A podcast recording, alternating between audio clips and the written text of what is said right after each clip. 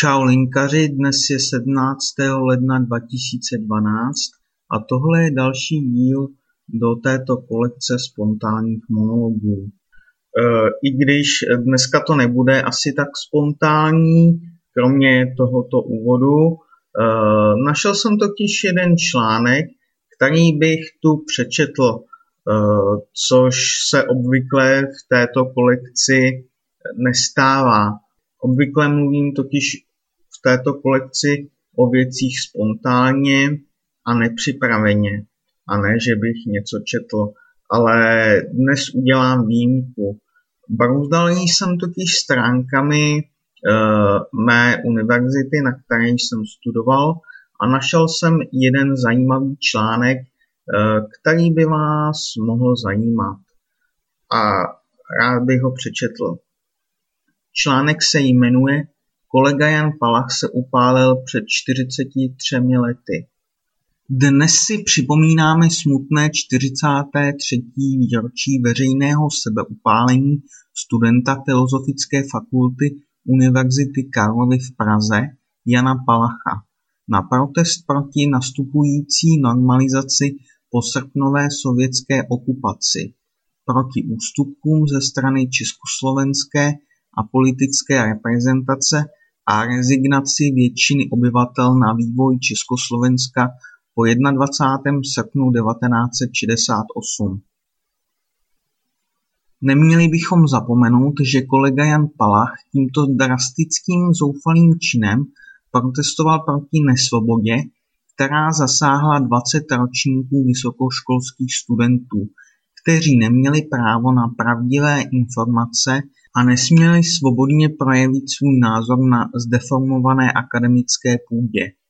Jan Palach se pokusil svým sebeupálením dne 16. ledna 1969 ve 14.30 na Václavském náměstí vyborcovat lidi k aktivnímu odporu. Povedlo se mu to jen na krátkou dobu. Od 16. ledna do Palachova pohřbu 25. ledna drželi u sochy svatého Václava mladí lidé protestní hladovku za splnění jeho požadavků. Mezi nimi byl i příští pochodeň Jan Zajíc. Jan Palach zemřel o tři dny později a jeho pohřeb, kterého se již političtí představitelé nezúčastnili, se stal celonárodní manifestací proti sovětské okupaci. Potom se o jeho oběti na dlouhá léta veřejně nemluvilo. Díky cenzuře se veřejnost nedozvěděla ani od dalších mladých lidí, kteří šli v Jendových stopách.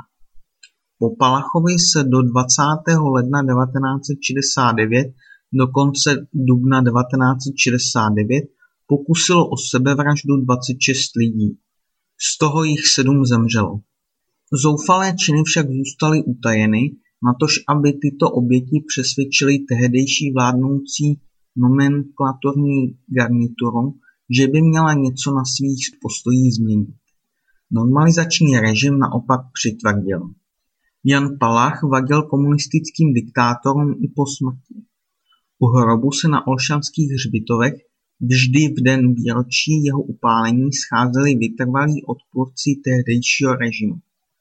Proto byly v říjnu 1973 ostatky Jana Palacha v tajnosti policejně exhumovány, spopelněny a urna s popelem uložena na hřbitově ve Všetatech. Na původní místo na Olšanech byly za účasti prezidenta Václava Havla vráceny až v roce 1990. Palachova víra, že lze pohnout lidským svědomím, se naplnila až o 20 let později.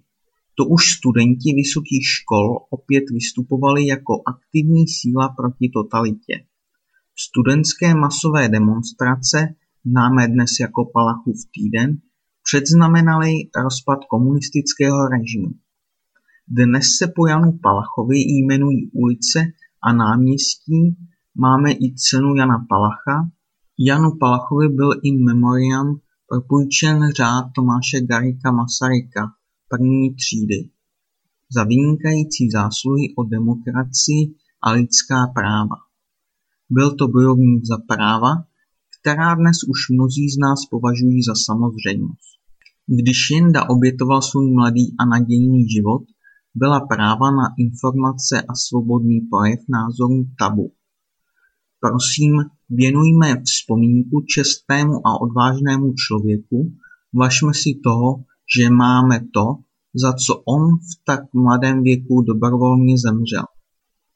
To byl docela smutný článek, ale myslím si, že tato osoba si zaslouží, aby se o ní vědělo a proto, když jsem tento článek viděl, tak jsem si říkal, že ho musím nahrát, aby jste se vy, vážení eh, posluchači, eh, něco dozvěděli o něm, o této významné české osobnosti, eh, muži, který vlastně položil svůj život.